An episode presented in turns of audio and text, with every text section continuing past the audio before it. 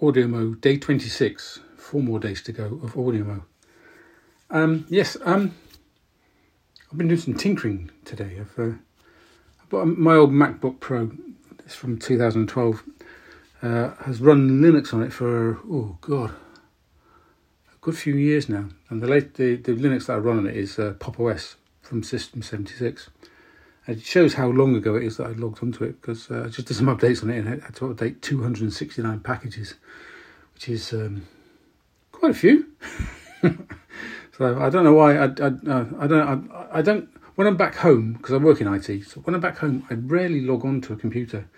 I do all the stuff that I want to do personally on my, my iPhone, uh, and I rarely even use my iPad. To be honest, so I do most of my stuff on my iPhone, so, which is a, a, pain because I wanted to do some tinkering on, on a bit of bit of uh, an app that I, I found uh, on on Mastodon, but the Mastodon server that I use is down. My own personal Mastodon server is up and running, but I don't want to do the tinkering on that if that makes sense. Well, it doesn't make sense. I mean, I, I, don't want to do it on my own server. I want to do it somewhere else. But me, me, me, me, me, me. There's me having a hissy fit. It's the steroids. I'm sure it's the steroids. Um, uh, yeah. So, yeah. I don't know what I'm trying to say, but I, I wanted to do something this afternoon. I can't do it, so I did something else instead.